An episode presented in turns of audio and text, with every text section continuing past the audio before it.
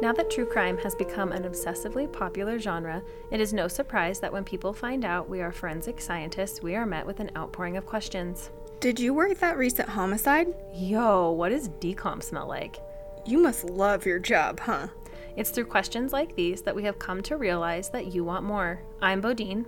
And I'm Darby, and we are here to serve up the coffee talk version of everything you need to know about the science, laws, and people behind the yellow tape. Welcome to the Washoe County Sheriff's Office. Coffee with the Criminalist. Hello, everyone. Hello, and welcome to another episode of Coffee with the Criminalist. So today's episode is fueled by Coffee Bar. If you guys have not been to Coffee Bar, you're really missing out. They have a few locations, or even up in Truckee, and it's one of my favorite places. Actually, me and my wife really love to go here for um, dates. And I love to get the golden turmeric latte, and you guys will quickly learn that I cannot go to a coffee shop and not try their food menu because I am quite the foodie. So I also got the grilled cheese and tomato soup the last time that I was there, and oh, it's on focaccia bread, and it is delicious. I really love their lavender lattes. There's, I think it's their lavender tea lattes Yeah. or something. Oh, they're so good. So good. It's very aromatic too. Yes, I've like mm-hmm. if it makes me feel like I'm at the spa Yeah. without actually being there. Mm-hmm. And when we reached out to coffee shops and fuel each of our episodes, we asked them if there was anything special or unique about them that they wanted us to share with our listeners. And Coffee Bar responded saying that they would like us to share about their vertical sourcing blog series. This is where they do a deep dive into how they purchase coffee and their sustainability model with coffee purchases or producers, I'm sorry. At the end of the blog, they will launch their transparency report. And to read the blogs, you can visit their website at coffeebar.com and subscribe to their newsletter for the link directly to the blog. That's really cool. I've actually never heard of a series like that. Me either. That's what I was like have when they were talking about it. I know. Yeah. On today's episode, we thought it would be really fun to give you guys a little bit of a rundown of the history of forensics. Um, something that we found quite kind of mind boggling for us was just how much advancement has happened in our field in a very short amount of time. And we wanted to highlight some of the science that came before us and what has really led up to the advancement that, you know, the science that we're doing today for me and Darby. And just to add a little bit on that was that forensics has been around, like the use of some of the things we see today has been around for a really, really long time. But there was like massive advancements more recently. Yeah, absolutely. So we thought we'd be um, give you guys just like a rundown of uh, kind of the last 200-ish years, highlighting some of the big advancements um, during those decades, and highlighting a couple of fun cases, and talking to somebody who has been in forensics for over 25 years actually, and she can talk about kind of what she saw. Uh, to kick this off, we don't want to reinvent the wheel here. So, the New York State Police deserves a mad shout out because their website was really good, great resource for the uh, rundown of forensic history. So we pulled some things from there, and then we're also going to highlight some facts from our criminalistics book by Richard Saferstein that we were required to read in our training program. I was actually required to read this book for a forensics course I took in college as well. So it's really popular in the forensics community. It is, and very useful Very. for our podcast. Um, the first recorded use of forensics was in 700. Yes, you guys are hearing me right. 700, 700, um, by the Chinese who were using fingerprints at the time to establish the identity of documents. And then the next recorded usage of forensics was in 1248, once again by the Chinese, when a book was published um, on how to tell the difference from a victim being drowned or being strangled. And then to kind of kick off the last 200 ish years, we're going to fast forward to the 1800s. And Darby, why don't you start us off with explaining what the Marsh uh, test is? Yeah, so the Marsh test is for arsenic, and it, it happened when John Bodle was accused of lacing his father's coffee Coffee with a criminalist. with arsenic, and chemist John Marsh tested the drink in his lab for the presence of arsenic. Um, but by the time he got it back to the jury trial, um, the results had deteriorated, and they weren't able to secure a conviction because they couldn't convince the jury that it was, you know, beyond a reasonable doubt. This really irritated Marsh, so he went back to his lab, got to work, and developed what we now know is called the Marsh test. And this won worldwide acclaim in 1836, and it uses zinc and sulfuric acid to test for the presence of arsenic in human tissue. Hmm. I think that a lot of forensic scientists are still much like Marsh. We we like to be right. Yeah. and we like to make sure that things are done right. Done well. Um, the first recorded usage of ballistics to solve a criminal case was in 1835 when Henry Goddard solved a murder case. He was actually a member of London's first police force known as the Bow Street Runners. And the case was when a homeowner was shot and killed, and they believed that the servant was the suspect and the wrongdoer in question. And the bullet was actually recovered from the body, and they were able to ma- match it back to the maker's mold. And then in 1853, we see the development of the first crystal test for hemoglobin, which is what we find in blood. This is called the Teichmann test, and it involves heating blood with glacial acetic acid in the presence of salt crystals, or in the presence of salt, and then crystals form that can be seen under a microscope. Hmm.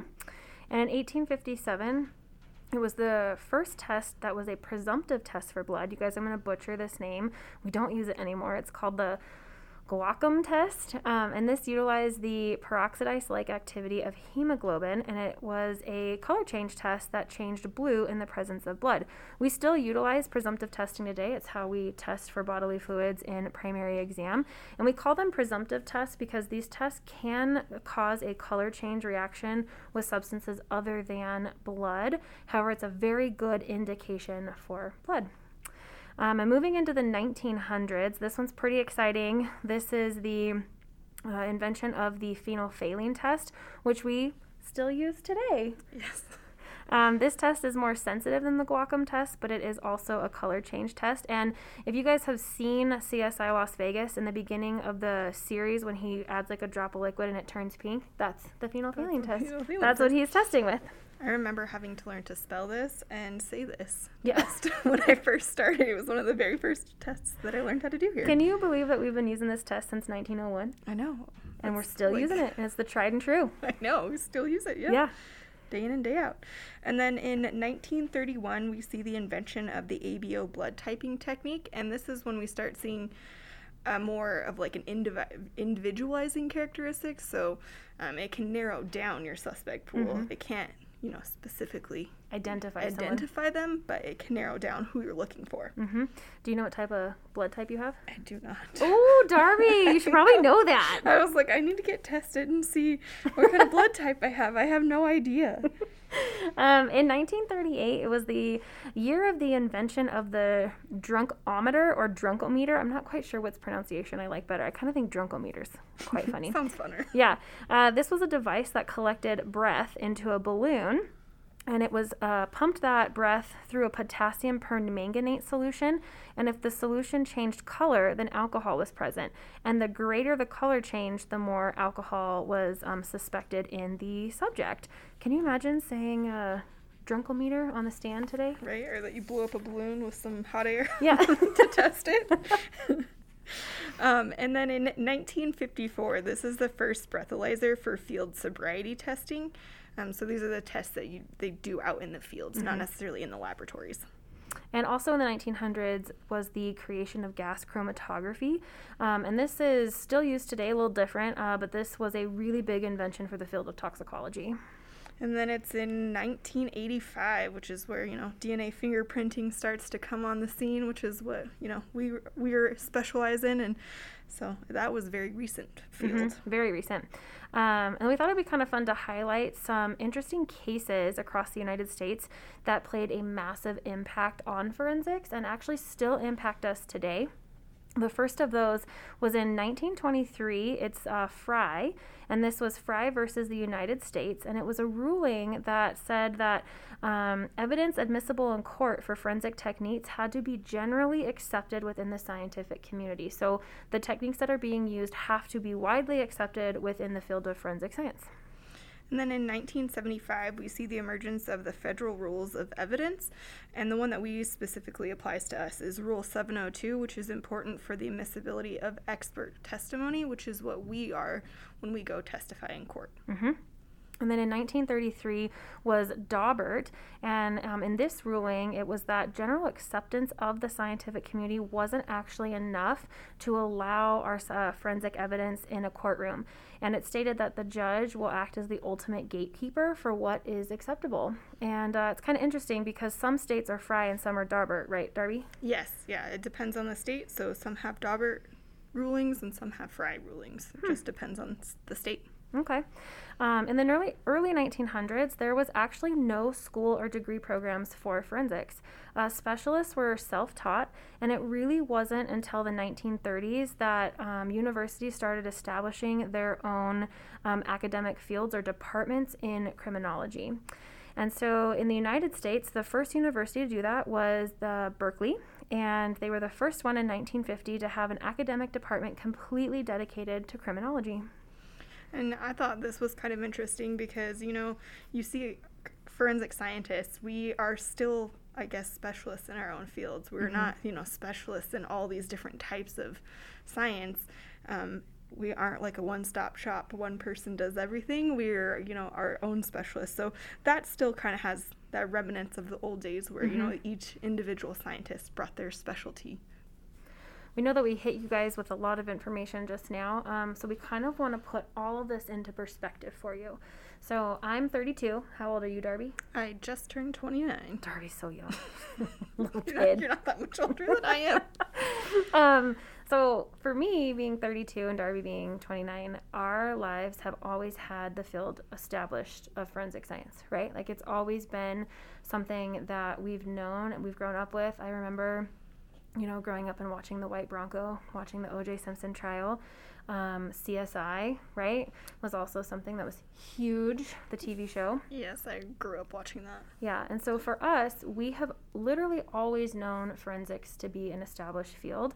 Um, but just a couple generations older than us, that's really not the case, right? So there are people that have watched forensics become established um, that are still alive today, which is crazy. Yeah, I know. I've, I mean, I've only been in forensics for five years now, and from the moment that I came in and the technology that we're using, there are things that we have stopped using because we've moved on to the newer, better thing. You know what mm-hmm. I mean? Mm-hmm. And so it really is kind of just in those five short years I've seen so much change. So I can't imagine what someone who's been in this field for so much longer has actually seen in the strides that, you know, we've come. Mm-hmm. Well, it's funny you should say that because, you know, I've been in forensics for almost 10 years now. This is my ninth year. And when I first got started, I was pretty young. I was 23 years old, and I remember I would outwardly in the in the office like lament over, "Oh my God, we have to wait 45 minutes to get our four samples off the CE instrument." And um, my coworker Monica was always there to kind of bring me back down to reality of how good I really had it, because she, you know, remembers like gel slab, like electrophoresis and that kind of stuff.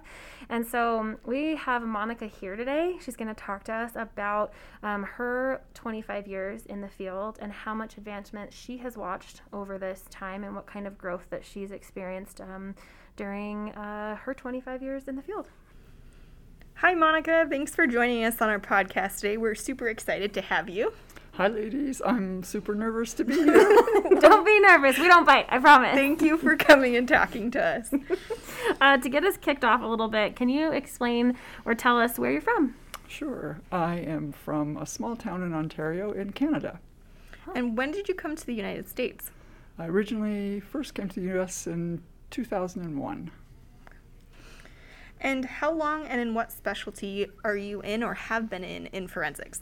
Well, I have been listening to you ladies say that you're 32 and 29, so I'm going to tell you that I've been in forensics for over 25 years. And no matter how long I stay in forensics, I will only ever say that I'm doing it for over 25 years. But I've worked in the biology unit for the majority of my time, which is made up of the serology units, which is now referred to as primary examination, and the DNA section. Um, I also worked in the chem- chemistry units for a while, and I did drugs, which for my parents was quite funny because my, my brother was actually a pharmaceutical rep. So when my parents were asked what their kids did, they would say, well, one of them does drugs and the other one um, sells drugs. So That's Uh, awesome. But uh, yeah, mostly for the biology unit. That's where I've been. And uh, how did you get into forensics? And did you know that you always wanted to be in this field? So I sort of stumbled on it actually. I went to the University of Waterloo to actually become a marine biologist.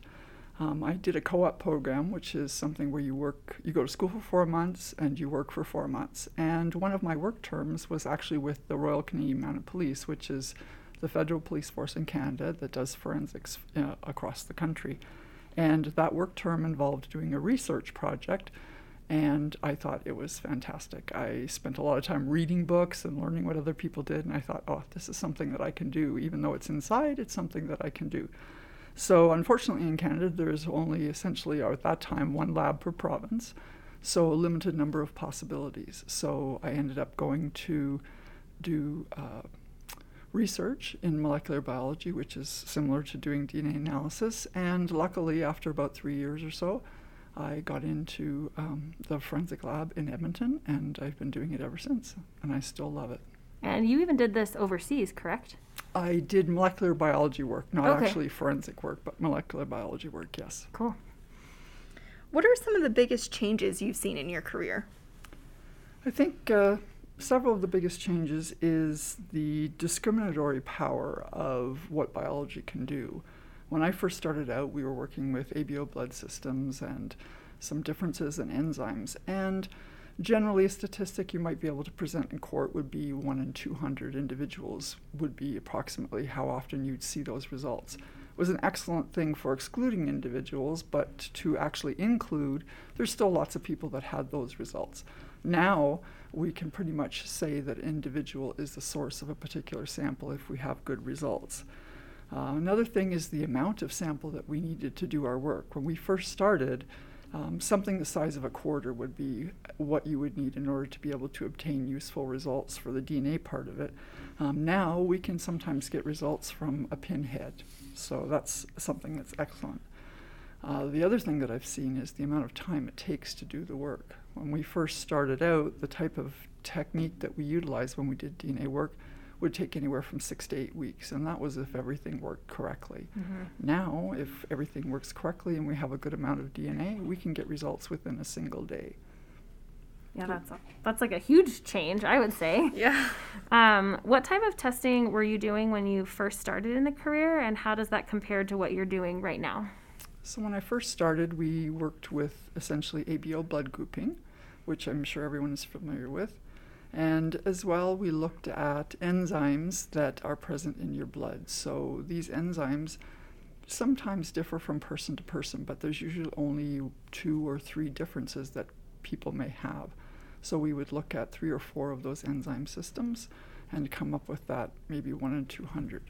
Um, what we used to do was actually use threads and soak up the blood from a particular sample that we were looking at, place those threads on some electro, uh, gel material, apply an electric current to it, and separate those differences. And then we would stain the gels in order to, to visualize that. So that was all relatively simple and straightforward.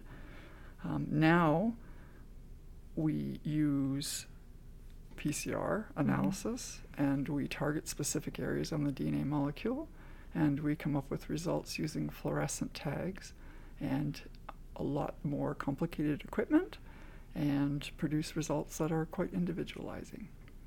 Do you find yourself before? I know we have a lot of like robotics and pieces of equipment and instrumentation that we utilize now. Was that the case previously too? No, the instrumentation was relatively basic when we started. So, as I mentioned, we used to use pieces of thread to pull up the actual blood stain. And we did use electrophoresis, but very small uh, gel slab type electrophoresis. And then staining using fast blue B or something like that, things that we use in primary examination now. What challenges do you face now that you didn't when you first started? I don't see or hear as well as I used to. Bit of a problem. Sometimes that's actually a blessing in disguise. But uh, no, some of the biggest things are is the analysis that we perform right now is much more sensitive than the analysis that we used to perform. So contamination is something that we really need to be concerned about when we do our work. Um, it's also the use of DNA analysis or biology in investigating um, uh, crimes has become much more popular. It's very useful as an investigative aid. So previously, a lot of the analysis we did was actually to confirm or exclude an individual as being the source once an investigation was almost completed. Now, the work that we do is actually helping investigations to, to, to find out who might have done it when they don't have any idea. So the, uh, the need for doing the work is much greater, a large, larger uh, span of types of analysis. It used to be just violent sexual assaults or homicides, and now we do burglaries and um, much lower crimes, so the demand is much higher. And I know when I first started, I found it surprising. I guess this was a misconception I had from watching shows like, you know, CSI and Bones and all that was the amount of women in our field. And I just was always curious, has that been that way or have you noticed a more and more women coming into this field in recent years? So I would say that there has been a change. When I first started, uh, there was probably more men than there were women. Um, at the at the most, it might have been 50-50, but it was actually probably more men than women. And I find now that it's a, a rare male that we encounter in, in our, in more ways than one, a rare male that we encounter in our field. So yeah, I think that uh, there's a lot more women in the field now than there were before. I know because when I first started here, I was surprised to learn that most of us, especially in the DNA section, are women. And then when I went to my very first conference, I was really shocked because I thought maybe we were an anomaly here, but that doesn't seem to be the case. Mm-hmm. Uh, do you have any particular cases that have kind of stuck with you or stood out in your career as being either difficult or have just stayed with you for any particular reason? Um, I do actually have a case that. Uh, I think about periodically. It helped me with a couple of things. Um, this was a case where an individual had been chopped up into uh, smaller pieces and uh, cooked in a pizza oven. So when I have pizza, I have a new respect for what I'm eating. But it also, I was presented with uh, essentially cooked meat or, or mm-hmm. roast beef, and I was able to obtain results from it. So it gave me a, an interesting insight into what was potentially possible. Um, have you noticed a difference in the way that you're questioned in court versus now?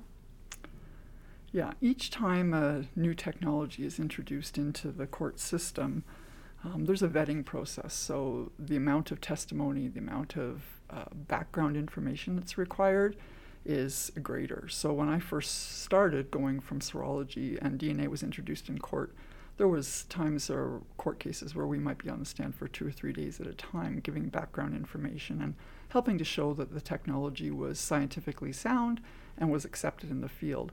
Once it gets accepted, the court testimony tends to be a little bit less in the background theory and a little bit more in just the case specifics. So each time a new technology or technique is introduced, we sort of backtrack a little bit where we have to spend a little bit more time. But I think overall, the testimony now is a little bit more straightforward and is uh, definitely geared towards helping uh, the jury try to understand what we do in simple terms. So, do you think it's gotten more difficult to testify as like technology and stuff has gotten more complex, or do you feel like that groundwork has already been laid, so now it's almost a little bit easier to testify in court now? I think it's a little bit easier until a new technology or a new system. So, for example, we've gone from gel electrophoresis to using capillary electrophoresis. So the ex- explanation of that initially was a little bit time consuming, but now it's just accepted as that's the generally accepted way to do it. Um, the statistical evaluation is something that we are going to have to deal with when we go to court in this jurisdiction coming up now. We'll be going from doing um, the estimated frequency of occurrence of a profile in a population to giving a likelihood ratio using computer programming, and that's going to be difficult. Mm-hmm. Um, what advice would you give to people who are just starting out in this field? I would suggest that they attempt to get some time, some type of exposure to real life forensics. So get an internship, go visit a crime lab uh, get some information from individuals who do the work rather than relying on what the TV has to offer. Um, I do feel that it's a very rewarding career. Um, you, some of the things that you see are not the best part of society, but you are helping to give answers to victims or to individuals who are falsely accused. So I've been doing it for more than 25 years and I still really enjoy what I do. So I would give the advice that it is a great career if it's something that you think you're interested in. And who are you outside of work? I have no superpowers. but I am uh, someone who loves being outdoors, so I've often said that I run on solar batteries, so I need to I need to be outside doing stuff on a regular basis. I'm quite active as far as uh, cycling, both road and mountain biking. I hike. I like to kayak, snowshoe, um, pretty much anything outside. I've been known to, known to ride my bike 100 or 200 miles in a day for a special event and have been called a nutcase by lots, lots of people. But I have lots of friends that do the same thing, so apparently we're not all uh, out to lunch. And uh, usually that uh, generally ends with a glass of wine and lots of laughs with friends. But yeah. I know I've heard you mention with road biking that you bike a mile for every year old you are every, on your birthday every year. I do, and my birthday is not in the summertime, and I don't live in a place that is warm all year round. So sometimes it's a challenge, but yeah, that's right, and it only gets harder, unfortunately. Maybe I'll stick with that. Uh, so if I can't go over 25 years for forensic work, maybe I won't go over 40 years for my for age. Bike Do at least 40 miles. There you go. Well, Monica, thank you so much for coming on the podcast, and you have made it to what we call the lightning round. Um, this is just a few series of questions that are kind of kind of fly at you here, and I will kick this one off. So the first question is, uh, you know, you've been in the field for a while, and most people in their lifetime will have I think the stat is like three different three careers. Three different careers. Yet you've had one. So what has kept you in the field of forensics? I've moved around quite a bit. So I have worked for a number of different police agencies over the time. I enjoy a challenge of change, new places, and that. So I'm essentially doing the same thing, but different places do things differently. So um, I think that's what's kept me in, uh, in, interested in in the techn- in the career. Mm-hmm. Do you take your work home with you, like literally or figuratively? Uh, sometimes, yes. Um, absolutely. There's some things that you see or hear or do uh, that you can't leave behind. But I think in general, you learn to compartmentalize as much as possible. But sometimes it's not always um, absolutely possible. Mm-hmm. And um, what has this job changed for you outside of work? Hmm. I don't know. Um, that's a tough one. I don't know that the job itself has changed anything. I am Canadian and uh, very trustworthy. And I would, I think maybe what it's done is I have refused to believe that what I see on a daily basis is the way most people are. Mm-hmm. So I refuse to believe that the majority of the people are going to steal something if I leave it out, or that um, something's going to happen if I forget to lock my door. Now, that's probably not the smartest thing to do, but I think that's by seeing the bad part, I refuse to believe that the majority of people are like that. So I don't know if that's really changed me, but it's made me perhaps affirm my Canadian niceness. I love it. Same. And for our last and final question, what makes you smile every day at work? My coworkers. I enjoy the people I work with, but actually, quite often, I've been doing this for a long time, and I still really do enjoy coming to work every day. Um, waiting for the results to come off the instrument after doing all of the work and seeing if potentially I have something that a usable profile from a really lousy piece of evidence or potentially an exclusion for somebody who might have been uh, accused of a particular situation or getting a cold hit from uh, an entry into our DNA database. Those are all things that, uh, even after this many years, are still very exciting. All right. Well, thank you so much, Monica. We really appreciate you coming on the podcast. You are most welcome.